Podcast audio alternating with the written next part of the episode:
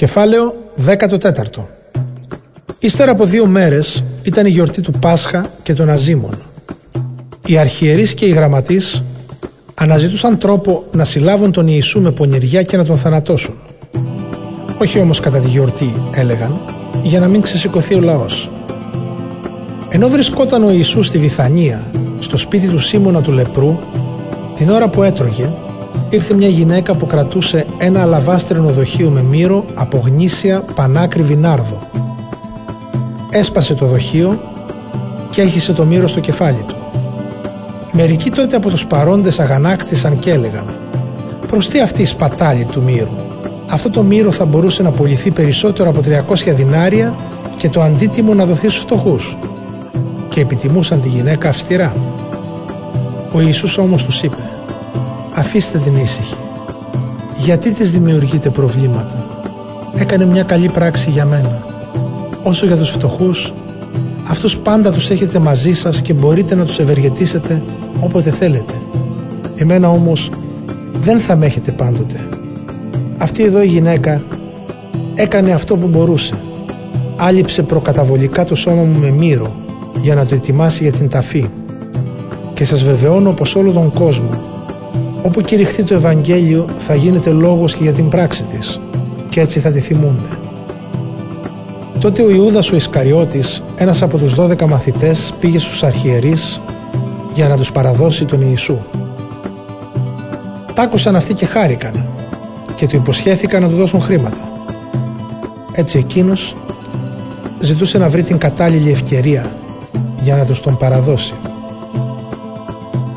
Την πρώτη μέρα της γιορτής των Αζήμων, τότε που θυσίαζαν τον αμνό του Πάσχα, λένε στον Ιησού οι μαθητές του «Πού θέλεις να πάμε να σου ετοιμάσουμε να φας το πασχαλινό δείπνο» Στέλνει τότε δύο από τους μαθητές του και τους λέει «Πηγαίνετε στην πόλη και θα σας συναντήσει κάποιος που μεταφέρει ένα σταμνί με νερό.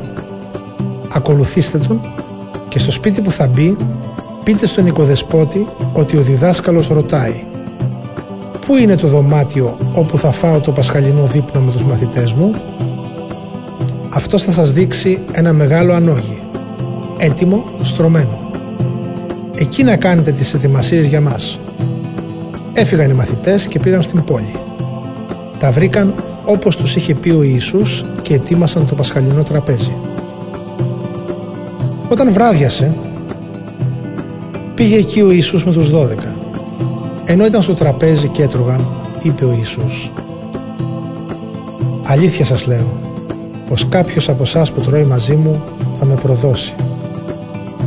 Λυπήθηκαν οι μαθητές και άρχισαν να ρωτούν ο ένας μετά τον άλλο «Μήπως είμαι εγώ» και άλλος «Μήπως εγώ» Τότε ο Ιησούς τους είπε «Ένας από τους δώδεκα, αυτός που βουτάει το ψωμί του μαζί μου στην ίδια πιατέλα».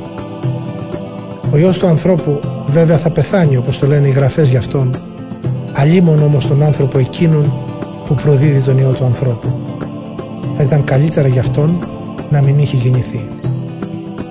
Και ενώ έτρωγαν, πήρε ο Ιησούς το ψωμί, το ευλόγησε, το έκοψε κομμάτια και έδωσε στους μαθητές λέγοντας «Λάβετε και φάγετε, αυτό είναι το σώμα μου». Ύστερα πήρε το ποτήρι και αφού είπε ευχαριστήρια προσευχή τους το έδωσε και ήπιαν από αυτό όλοι και τους είπε «Αυτό είναι το αίμα μου που επισφραγίζει τη Νέα Διαθήκη και χύνεται για χάρη όλων.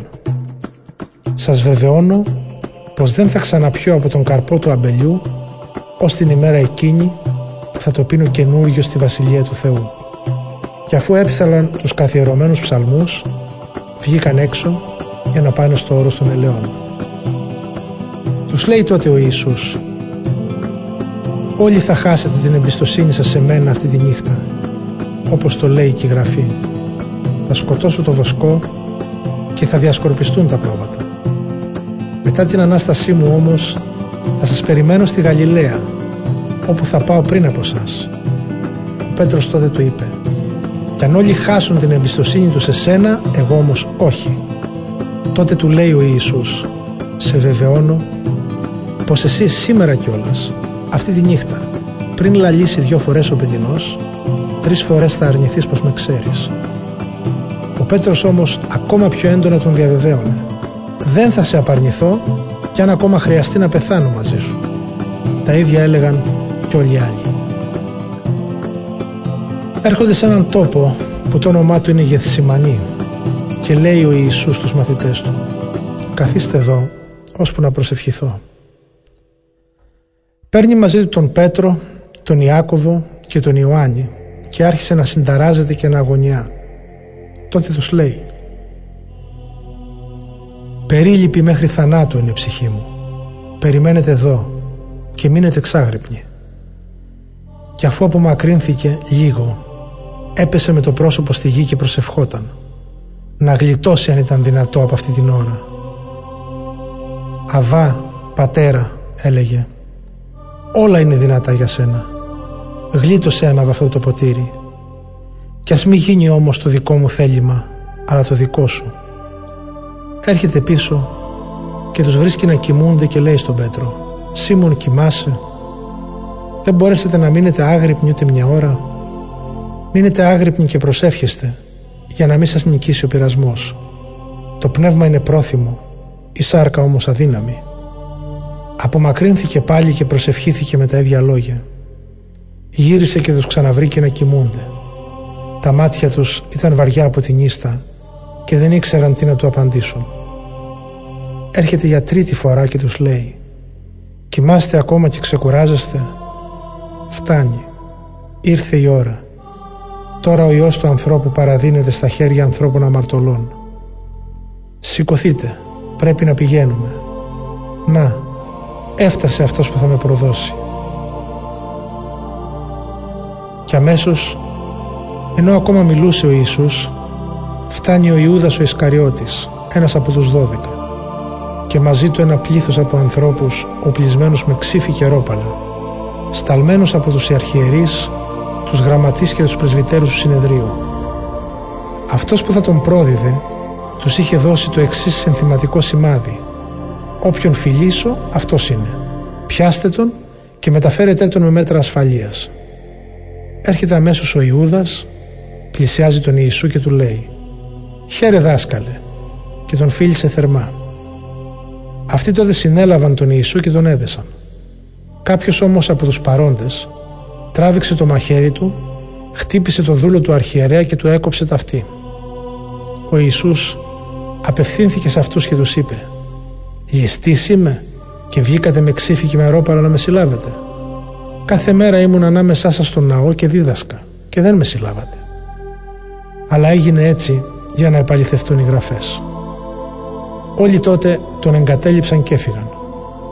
Ένας νέος τον ακολούθησε περιτυλιγμένος κατάσαρκα με ένα σεντόνι, αλλά τον έπιασαν άλλοι νέοι. Αυτός όμως άφησε το σεντόνι στα χέρια τους και έφυγε γυμνός. Έσυραν τον Ιησού στον αρχιερέα. Εκεί συγκεντρώθηκαν όλοι οι αρχιερείς, οι πρεσβύτεροι και οι γραμματείς. Ο Πέτρος τον ακολούθησε από μακριά μέχρι μέσα στην αυλή, στο παλάτι του αρχιερέα. Εκεί κάθισε με τους υπηρέτες και ζεσθενόταν κοντά στη φωτιά. Οι αρχιερείς και ολόκληρο το συνέδριο αναζητούσαν μια μαρτυρία εναντίον του Ιησού ώστε να τον καταδικάσουν σε θάνατο, αλλά δεν έβρισκαν. Πολλοί τον κατηγορούσαν με ψεύτικες μαρτυρίες, μα οι μαρτυρίες δεν συμφωνούσαν μεταξύ τους. Παρουσιάστηκαν τότε μερικοί ψευδομάρτυρες και είπαν εναντίον του «Εμείς τον ακούσαμε να λέει εγώ θα γκρεμίσω αυτό το ναό που έγινε από ανθρώπινα χέρια και σε τρεις μέρες θα οικοδομήσω άλλον που δεν θα τον έχουν φτιάξει ανθρώπινα χέρια. Αλλά και σε αυτό δεν συμφωνούσαν οι μαρτυρίες τους.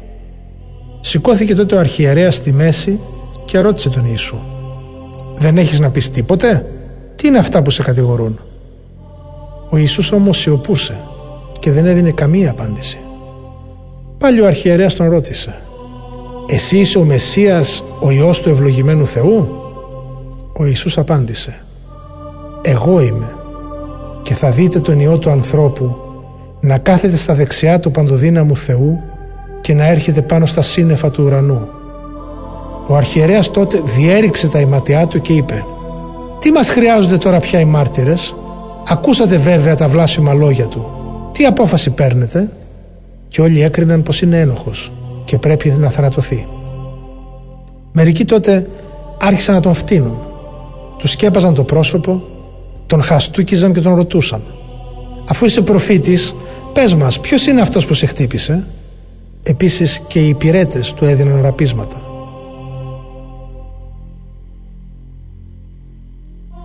Ενώ ο Πέτρος ήταν κάτω στην αυλή, έρχεται μια από τις δούλες του αρχιερέα και βλέποντάς τον να ζεσταίνεται, τον κοίταξε και του είπε «Ήσουν και εσύ μαζί με τον Ιησού τον Ναζαρινό».